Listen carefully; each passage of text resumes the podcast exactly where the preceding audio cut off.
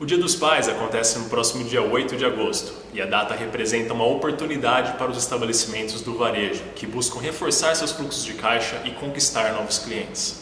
Para auxiliar os empresários a alinharem suas expectativas, tendo em vista a data comemorativa e o cenário de recuperação em meio à crise, o Núcleo de Economia do Sim Comércio Araraquara realizou a pesquisa de intenção de consumo para o Dia dos Pais.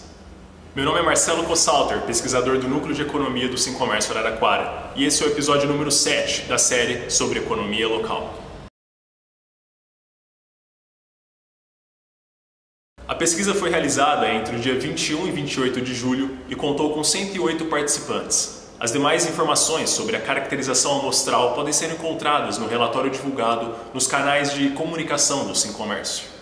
67% dos entrevistados responderam que pretendem presentear este ano e o ticket médio ficou em R$ 160,76, uma queda nominal de 11,9% em relação ao ano passado.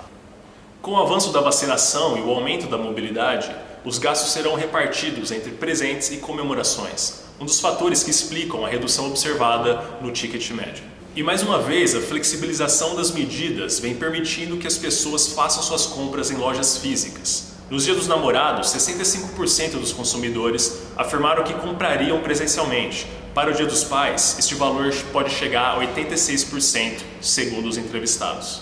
Com um ticket médio menor, 40% dos consumidores pretendem comprar à vista, buscando aproveitar os descontos oferecidos na modalidade. Para os lojistas que buscam impulsionar suas vendas, é importante oferecer descontos e promoções e sempre estar atento na qualidade do atendimento oferecido. Foram as preferências destacadas por 62% dos entrevistados.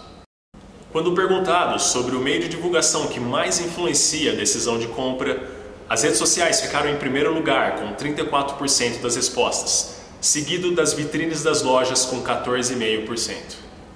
A pesquisa revela que os consumidores ainda devem se mostrar cautelosos para a data, uma vez que o cenário de alta inflação vem comprometendo o orçamento das famílias. Por outro lado, o avanço da imunização e a recuperação econômica dão base para a continuidade do consumo e das vendas, beneficiando famílias e empresas do nosso município. E esse foi o sétimo episódio da série sobre economia local. Para acessar este e outros materiais, nos acompanhe nos canais do Sim Comércio Araraquara. Tenham todos um bom dia.